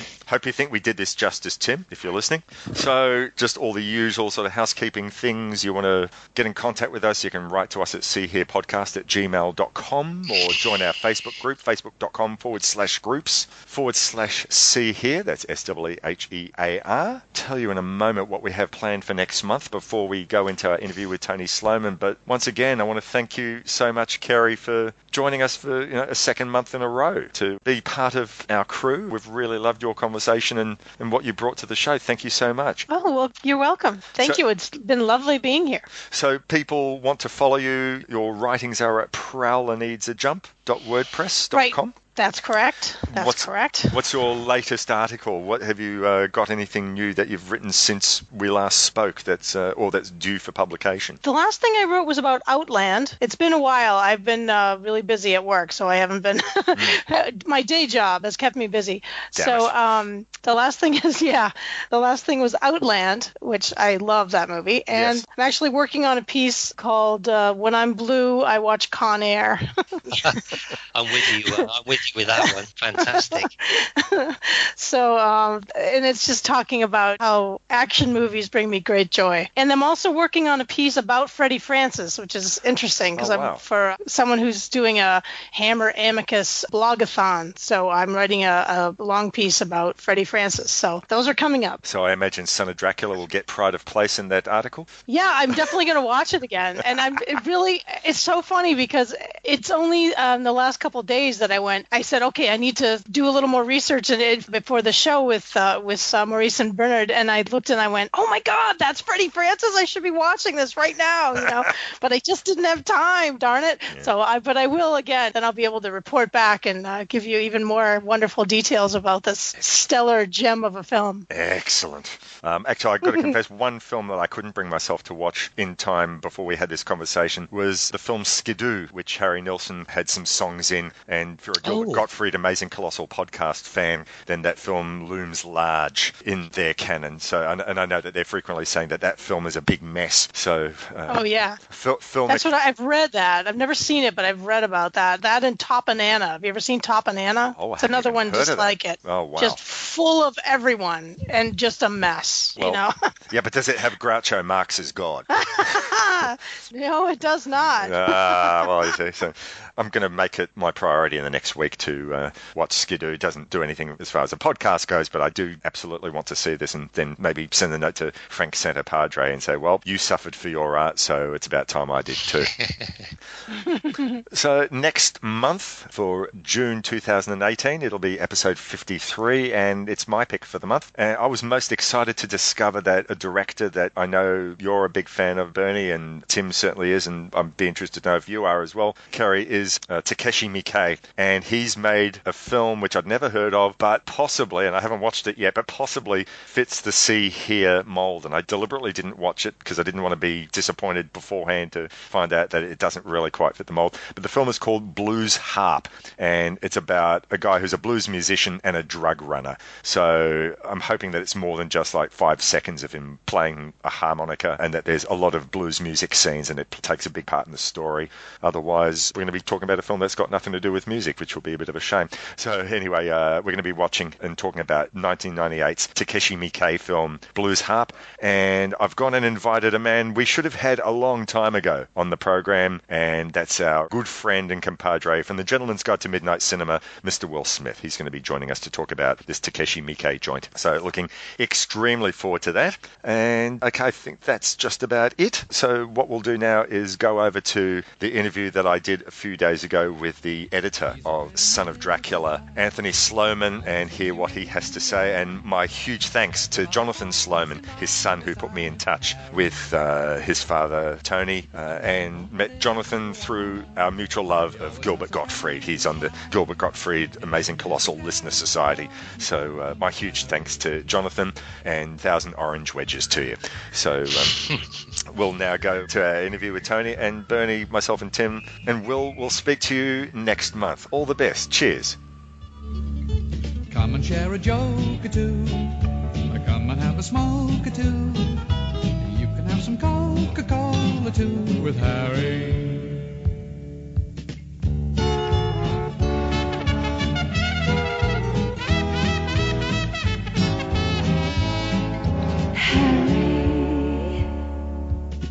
Welcome back to episode 52 of See Hear podcast. On the other end of a phone call, I have Tony Sloman, assistant editor for the film Son of Dracula, starring Harry Nilsson and Ringo Starr. Thank you so much for taking my call, Tony. Marvelous to speak to you. Oh, it's, it's my pleasure. And if, if that's my only credit, then I'm in real trouble, aren't I? no, well, I've been uh, doing a little bit of research, and you actually have quite a lot of uh, credits there. I hope so.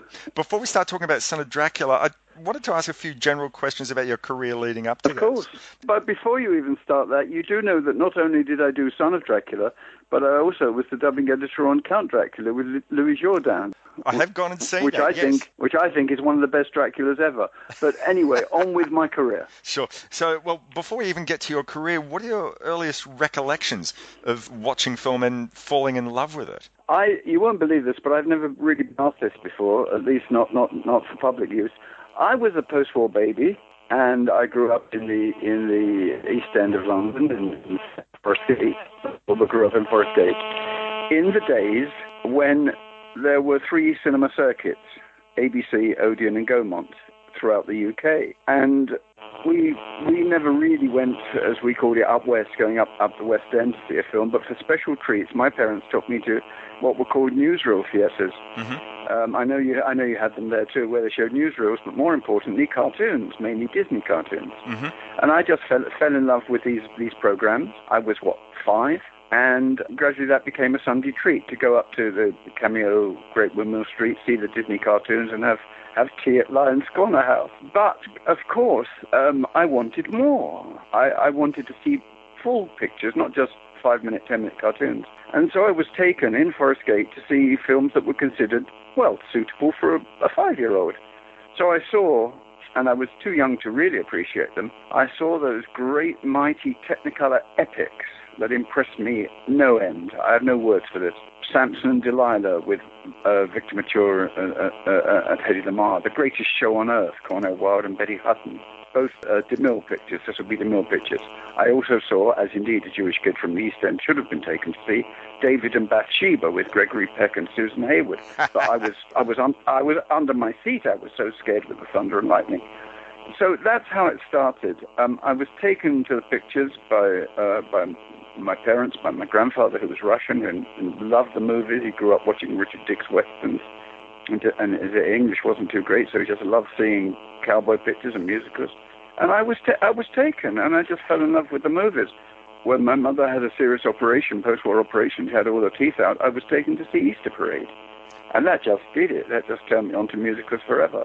So it's as young as that, you know, and I, I, I didn't know there was a career there. I didn't know people actually made films.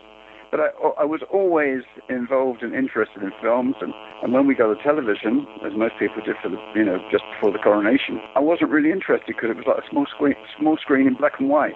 So I always wanted to. Go, the English expression was going to the pictures. Mm-hmm. I always wanted to go to always wanted to go to the pictures, and then we moved to South London, where I had a choice, if you can imagine this, of 15 cinemas spread out along uh, Kennington, Brixton, Streatham, all of all of South London. And I went to school at, in Dulwich College, where, by the way, nobody told me that, that one of my my favourite and one of Britain's greatest film directors went. That was Michael Powell. They told me about pe- people like P.G. Wodehouse and cricketers like Denis Compton. You know, I wasn't interested in sport. Uh, But nobody told me that Mickey Powell went to Dulwich. Anyway, until until much later on. And then I realized that, yeah, people make films. You know, it's a business. How do you do it? Now, you have to remember in the, the late 50s, early 60s, I left school in 63, there were no film schools, no film students, nowhere to study. There was the London Film School in Brixton, but you had to pay, and we weren't, we weren't wealthy. So I did what everybody else did. I wrote about a hundred letters to everybody I'd ever heard of in the, in the film industry. I got three replies back. One from producer Howard Hecht, who was making The Way West at the time. He said, I'm sorry, there just isn't anything I can do for you, which of course a classic letter that I still have. And eventually, I left school. I didn't want to go to university. And now, of course, everybody wants to go to wants to work in movies, goes to university, gets a degree in, in film. Yep. But it didn't. Ha- it wasn't happening then. But I was recommended to go to uh, courses that were arranged by the LCC, London County Council, in cinematography. And so I did. I, I went. I had a day job working at a dry cleaners, and I went to evening classes in cinematography. Even though I had a public school background, I could have gone to Oxford and Cambridge. I hope I'm not boring you with it. not at all, not at all. I So, love I, so I really, I really didn't know because nobody in my family. My father was a tailor. He had some showbiz clients, but nobody knew how to get into films. How to get into films. And the school's careers careers master was useless. He just said, "Well, we might might be able to get you something in the BBC." But that's television. They didn't understand. they really didn't understand. All that came much later with film education. And now, of course, uh, I'm, I'm not saying it's easy. It's always easy if you're rich, of course. You make your own films. But if you're not, you, there are there are film schools and colleges and that, that you can go to and distinguish graduates, particularly in America. But there wasn't in, in post-war Britain, not at all. So eventually, a friend of uh, a friend of a friend of my father's knew somebody who had a cutting room in Soho and was basically exploiting boys of my age. I was 18. um, paying seven pounds a week, and they, they they did the running in the cutting rooms. Well, I couldn't have had better better training in film because they let out those cutting rooms to feature films.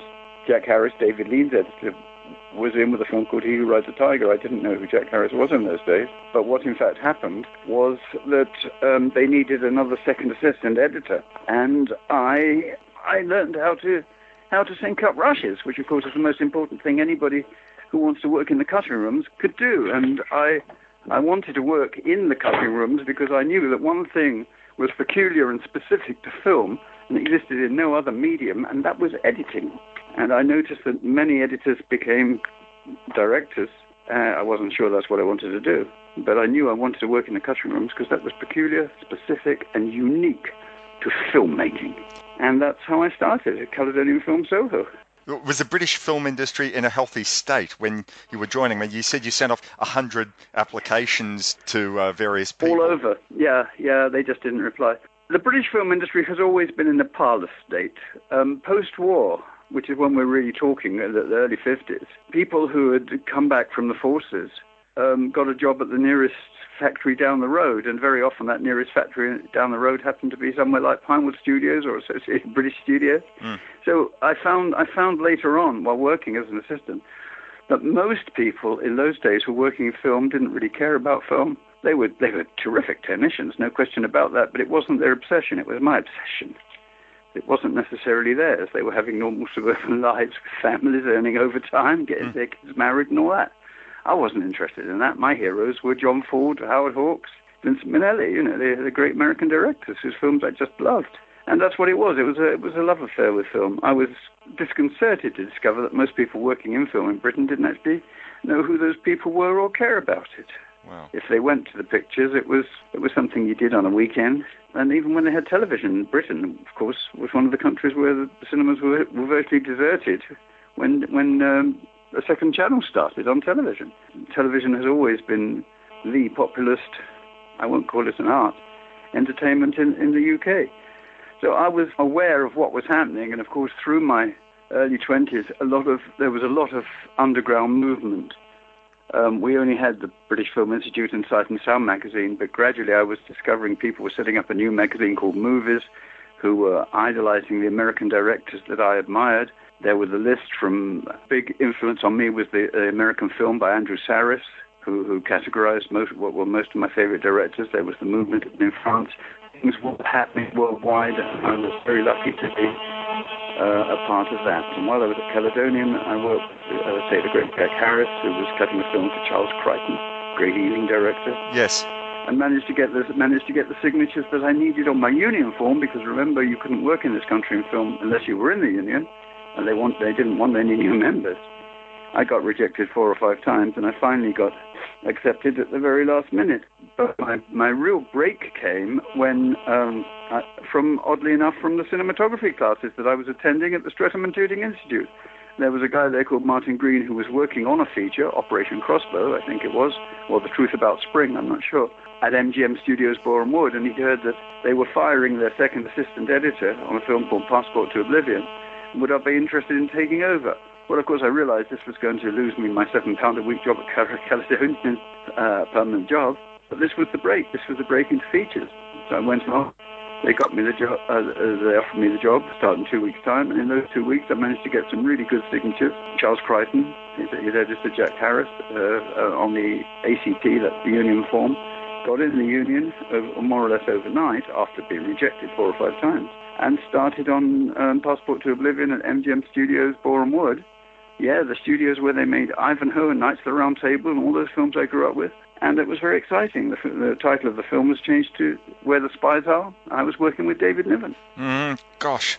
So that, that's how it started in um, 1964. So I was I was very very lucky. I have to say, someone was watching over me.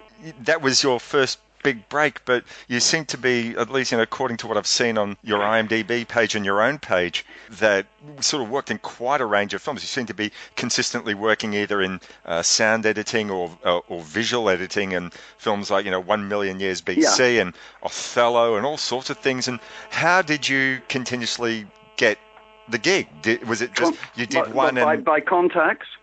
By contacts, I met uh, other people in the studios, and, and I was learning very quickly on the job. Uh, once the the structure of the cutting rooms is very straightforward. It's the film is is in the hands of an editor. The cutting rooms are run by a first assistant editor. The rushes are done by a second assistant editor. The soundtrack is prepared by the dubbing editor, who has a dubbing assistant, and then it's mixed in a, in a mixing studio. That's the basic structure. If it's a big film, there are, there are obviously more sound editors, more assistants. If it's location, often more. But that's the structure. So once I'd started as an assistant editor with Where the Spies Are under my belt, I, I thought I'm never going to get another job, to be honest with you. And then I got a phone call saying, would I like to come and work on Othello and, at Shepperton? I was recommended, and I did. And that got me onto the studio floor because Othello, the, this is the film version of the Laurence Olivier production at, at Chichester, yes, was, was shot in long takes. So you had to have an assistant on the floor with the moviola so that the director, Stuart Burge, could see where he was finishing the, the, the last 10 minutes and, and starting the next 10 minutes because film reels only lasted 10 minutes in those days. And I was on the floor most of the time watching watching Olivier, uh, Maggie Smith, and and learning so much I can't tell you. I never thought that would happen to me. and that indirectly led to um, One Million Years BC because I, that also they, they shot in Lanzarote in the Canary Islands, and everything was matched. Um, when they moved into the studio at Elstree, and they needed somebody who had experience with the moviola on the floor for matching, Mm. which is, of course, what I, what I did on Othello. And that led to me working with Ray Harryhausen. And One Million Years BC was shot mute, so all the sound was recreated.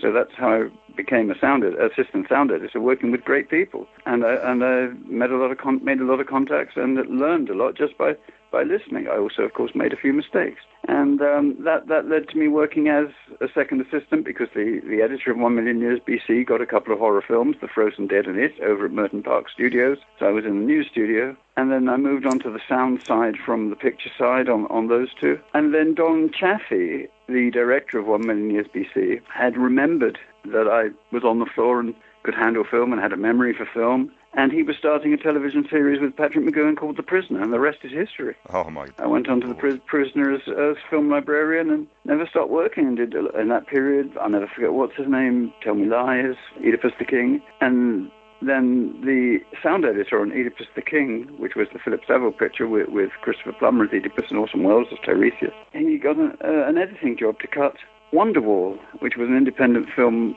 financed by Charles Clore, the millionaire, financed by Charles Clore's son, Alan Clore. And he asked me if I'd like to be his first assistant editor. So I'd been promoted from assistant sound and second assistant to first assistant editor, uh, which is running the cutting rooms, on Wonderwall. And that's my first on-screen credit. And of course, I couldn't be more excited or delighted, although I hope I was super cool and professional about it, working with the composer of that film, who was George Harrison. Well, I was going to come to that as my next question, the obvious and dumb question, but it, what was it like working on a film? Did you actually get to spend any time with George Harrison in a professional context? Of course, yes. I, I did. The, I did the music cue sheets that he was writing music for. Um, and our first running was for, for the cut. It wasn't a complete. It wasn't completed, but it was a, a rough cut, which we ran in a, a private cinema in in Bayswater. And the Four Beatles came along. George had to see it um, to to see if he liked, if he wanted to do it. it was an afternoon, and he said, "Are you ready for this?" Yep. He says, "Is it all right if I bring the guys with me?" so, so, so my, my editor, Rus, Rusty Coppleman, was super cool. and said, "Of course, George." And I'll, I'll have my assistant there, my assistant there as well. And that, that was myself and my second assistant, Bridget Rice, who was uh, uh, unbelievably over the moon over this because they were her heroes as well as half the world. And we had this running in the Bowater House Theatre opposite the Army Barracks in Hyde Park in Knightsbridge and we ran for the the four Beatles. Um, it didn't have any music, so of course it it felt slow. So that was exactly the purpose of, of running it for, for, for George. And uh, as they left, uh, we were introduced to them also. I shook hands with all four Beatles, which was very exciting. I, I, I- did eventually wash them.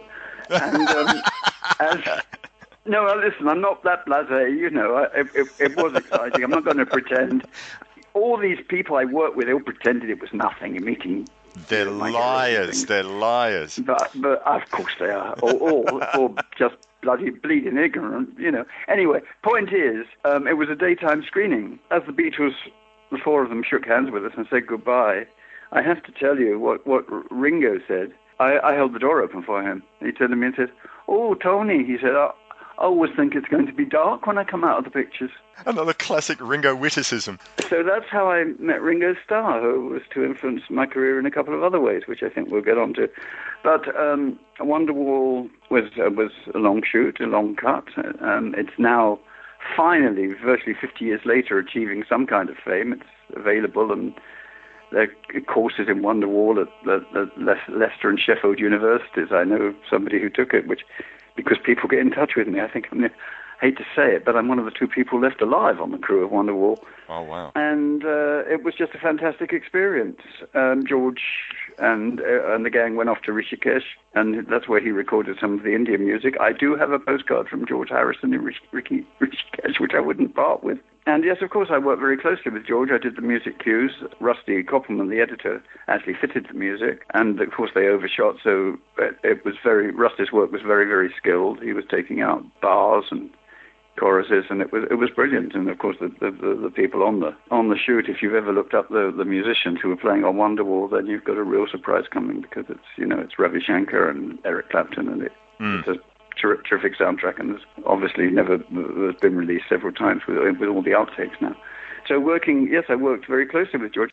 Several years later, you worked as an mm-hmm. assistant editor for the film that's the focus of this episode of the show, Son of Dracula, which Harry Yeah. and Ringo both appear and have a big hand behind the scenes in the production. So I got to ask, did you spend any time on the set? And if so, Well, no, because it was it was shot it was shot entirely on locations. I was on the on the post when it came back. But I'll tell you how I got it, which is kind of interesting, because I'd worked with Ringo before, Mm. which I didn't probably didn't actually mention. Ringo Starr put his own money, or Beatles money, or Apple money, into a, a short film shot by a man called Hatami, Sharuk Hatami, who was a stills photographer, and he'd worked, he knew Roman Polanski, and he worked on a documentary on the making of Rosemary's Baby, which ironically has now gone out with a DVD, so you can see it. Okay. But I didn't know who he was, and I was working on a film called Oedipus the King, as I mentioned earlier, with Paul Davis, uh, uh, uh, the editor, and he said, would I go to an interview with him, with Paul, and meet Sharuk Hatami, which I did, but I went as Paul's assistant, and Paul was going to cut it. Well, the most awful thing happened, and I behaved appallingly. I got offered the editor's job, and Paul was nowhere to be seen, and I took it, and I didn't phone him to say, guess what's happened, Paul? I'm really sorry about this, etc., etc. I just took the job and started. The producer was Ringo Starr, and that's when I first met Ringo. And we got on famously. I won't go into the details about what happened the day Paul found out and threw my cutting room door open and called me all sorts of names. And he was right. He was right to do that because I'd taken his job. And anyway, um, I'd, I'd finished, but they never actually finished Hold It because it wasn't really showable. I, I went on to be a, an assistant editor on a horror film called Vault of Horror when I got a phone call from somebody, uh, a couple of people I knew, saying, would I come on to the new Freddie Francis horror film, which turned out to be Son of Dracula. And to my amazement, this was produced by, yes, the very same Ringo Starr who I'd been working for earlier on, on Hold It. So Ringo knew me. And we were buddies. He asked my advice on things. Although I was working as an assistant dubbing editor and assistant film editor on Son of Dracula, uh, Ringo and I obviously got on famously, and I was in the dubbing theatre all the time through the main the main mix, uh, which frankly was thrilling. Well, of course, you try not to be thrilled when we've got to reshoot Keith Moon's drum solo in one of the numbers in Son of Dracula. That's right. So we do that sync to the film on the screen, but just record the drums. And when you see that number where he's playing in a cavern with backing Nilsson and playing with Worm and a few other people, that's Keith Moon's drums.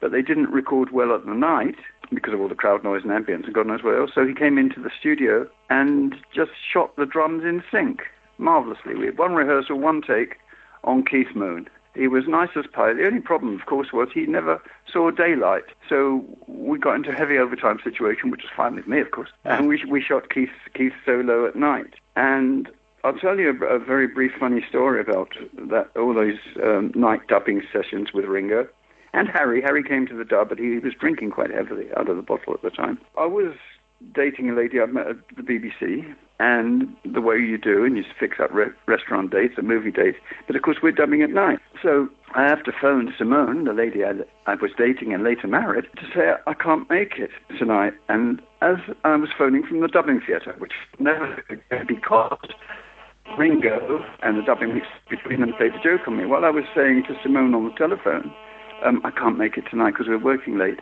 The, the scene in the film was a party scene, and they played up the party sound effects to make it sound as though I was actually at a party when I was saying I couldn't make it tonight because I was working late. Right, right. That Ringo thought that was hysterical, absolutely really funny to, Oh. to make my girl think I was I was you know partying when I was working.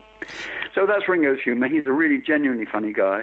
Um, the film's terrible, of course. Um, not of course, it was shot by Freddie Francis, but one of the things I did on, on Son of Dracula, Freddie had gone off to do another picture. They were looking for somebody to take over from from the editor, who ironically was the very same Paul Davis who I'd replaced on, on Ringo's previous picture. Oh, that would have been Paul was given an, it, it was uncomfortable. Paul was given a music editor because he wouldn't go. His contract said, you know, he, he's on as editor. If you look at the credits of the film, there's no editor credit. Paul is the music editor. And I got on somebody I met when I was at Caledonian, an editor called Derek York, who was cutting um, Séance on a wet afternoon at the time I met him. And I got on well with Derek, and he had screenings of 16 mil films in his flat, and we a group of us. The, the term film buff wasn't invented then. Film fans were went over on Sunday night, so I knew Derek was available. I didn't know he didn't know anything about rock and roll or pop music at the time. That was a bit serious too. But anyway, the picture needed saving, so I recommended Derek York. Ringo got on well with him and, and hired Derek. So when you when you look at the credits of Son of Dracula, you'll find music editor Paul Davis, consultant editor Derek York, and no editor credited. Uh, Derek went went out and shot all those street scenes with Nilsson wandering around the West End and put some structure into the film. I can't tell you what it was like without all his stuff. I mean, you can just imagine if you knew it. I mean, it's bad enough now, but without no continuity or anything. I, I like the nice little meta moment where Count Downe, what a terrible name. Uh, Count Downe Mm. walks down the street through Soho, passes by a record shop, and sees a And copy see, of it's Son of Schmilsson. in the Yes, window. it is. yes. It is Son of Schmilsson, isn't it, in the window? Yes, is, well, yes. Derek shot that. Now, what RCA did was to send Derek York a pile of, sh- of, of Nils- Harry Nilsson albums because Derek didn't know who he was. Hadn't heard of him. Oh, And I realized that the man I'd recommended was as square as they come. an expression. An expression we don't use anymore. And what had I done? You know, I mean, I just got them into a state. I kind of gently advised. I didn't have a credit on the film, of course. I was dubbing assistant. Dubbing assistants didn't get credits. These days, everybody gets a credit, and the credits run for 10 minutes after at the end, but they, they didn't then. So I was really quite influential on Son of Dracula. Whether I was influential of making it worse than it could possibly be or better, I, I have no idea. I, we had a good time on it. Nilsson was great fun, of course, to work with. I know that's the focus. They got used to working nights because they were none of them none of them made daylight. That's why it was so appropriate to do a Dracula picture. Was working with Nilsson at like at the party scene or in the pub scene, uh, Yeah. like a precursor to the Hollywood vampires. Well, I don't know about precursor. I mean, Harry could never have worked the way he worked in Hollywood, that's for sure, because they're much more unionized than we were. And although we were unionized, they would never stand for dubbing at night and doing whatever they do during the day, which was generally sleeping. Yes, I suppose you could say he was a, a precursor, but he, he would be the last person to say that, I'm guessing now. When he was on the set, was he willing to take direction, or, or was he sort of saying, "Look, I'd like Well- to suggest we do things this way," or, or All right, I'm going to ask you. I'm going to ask you a personal question. Have Sure. you seen the film? Yes, I Have have. you seen it in the theater? Have you seen it in the theater? No, I have not. tape? No, I have not. I've just You just need se- to see it in a th- in a theater with an audience. It wasn't widely shown, and it does have screenings and on the West Coast and strange Hollywood theaters. But Harry dominates the screen. yes. He's it's a it's an undirected performance. He knows his t- his tone is absolutely spot on as Dracula's son. If he knows how to do it, his, his, he's cut the dialogue down to a minimum. He's, he did all this himself. Unfortunately, it makes Ringo look even worse as Merlin because Ringo is no actor, and it shows. But but Harry has great dignity. He looks right. He wears the cloak beautifully. He, he understands. It was called Countdown when we worked on it, by the way. I was, as a film aficionado, annoyed they changed the title to Son of Dracula because that's the classic Robert Siodmak Universal horror film. Yes. But uh, I guess Countdown is, is as arch as it sounds, even as we talk about it today. So it didn't matter because we knew Apple had no releasing arrangements for it. It never played the UK. It was Jerry somebody, I can't remember who, who picked it up for America. And of course, the soundtrack album um, achieved release by um, a strange merger for one album only between RCA, Harry Nilsson's label, and Apple. And if you look at this soundtrack album, it's on the Rapple label. Oh wow. So I don't know. I don't know who distributed that with a, with a sleeve where the wings open. It would be a collector's item if the music was any good. Sure. But in fact, it was repetitive. It used Harry's biggest hits, of course, and there's nothing wrong with that, really. Harry was terrific. I think he's terrific in the film. The film simply isn't worthy of him. You could argue the budget. You could argue Freddie. Freddie had long gone before all that chaos in the cutting rooms happened. You could argue the script. I've forgotten who it was. It was a friend of Ringo's, I think. But it's just, it just doesn't work. It, more or less any level. Yeah, you could look at it as a camp classic, but if you study it closely, they're not. They're, apart from Freddie Jones, they're not camping it up. I was going to say, I mean, you had people like Freddie Jones and Dennis Price, you know, with their background, the work mm. they'd done and the work they were going to do. I mean, we got mm. people who'd done mm. you know, The Elephant Man later on and Kidnapped and Kind Hearts and Coronets for crying out loud and Call, Call Me Genius, which is one of my favourite British films of all time. And how did they end up on Son of Dracula? The Call Me Genius, I think, is called The Rebel in the rest of the world. You mean the Tony Hancock picture? Yes, yes, absolutely, yes. Yes, that's called. That's the yeah, yeah, that, yeah. That's the rebel. Um, anyway, you want one one word answer from me, and you'll think I'm a smart aleck. No, go for it. Money. Okay. Money. Apple paid very well. We all got paid by Apple, the Beatles company. And then you had paid it through very a well. party on Den- set. Dennis, well, no, there was no real set. They're all locations. Oh, okay. It's not. It's not a studio picture. But Dennis Price used to turn up on location every day with his crate of a six pack of beer. It was gone by about eleven o'clock, and he just used to send out for it. I'm sure they. Ne- I'm sure they never billed him for for his his tremendous drinking, which of course eventually did him in. No, it was well cast. It was sensibly cast. There's a distinguished casting lady whose name I can't remember who cast it, but it's on the credits. Uh, it's a handsome-looking film. It's it's well shot. It just doesn't work, and I, wouldn't blame Freddie for it. He, was up against an, a, a, a non-script. Freddie is a great cameraman. He went back to being a great cameraman. He was a great cameraman before he was director. But as a director, he was very, very competent. Um, he would film the script. And when you've got people who don't turn up, aren't there, change the lines, I'm not saying he was out of his depth. He was a lovely man. Freddie Francis was a great cameraman, one of the greatest cameramen of all time, and, and people like David Lynch recognize this. He was a perfectly competent director. I know people love his Hammer films, and that's obviously why he, Ringo, as producer, hired him for Son of Dracula. But he really couldn't handle the hours, the rock and roll, the drinking, and he, I think he was really glad to be off it. Um, and I, uh, I, I could be wrong, but he, he went back to doing um, great, great camera work. He, he, he continued to direct occasionally, and he was a lovely, lovely man, a nice man. I worked with him a couple of times. I got to know his wife Pamela, who was a continuity girl, and Freddie. He was just a great guy. Um, I, ho- I hope they paid him decently. I'm sure they did. Well, I've probably got a bunch of other questions, but because of your phone limit time, I'll, I'll cut it off here. So, Tony, thank you so much for your time. It's been absolutely fascinating to find out about your experiences about the train wreck that was Son of Dracula, but still fun in its way. Well, thank you. I mean, it's not a film I often get asked to chat about, as you, I'm sure you can understand. Yes. Anyway, thank you so much. You're listening to See Hear, episode 52. It's NFL draft season, and that means it's time to start thinking about fantasy football.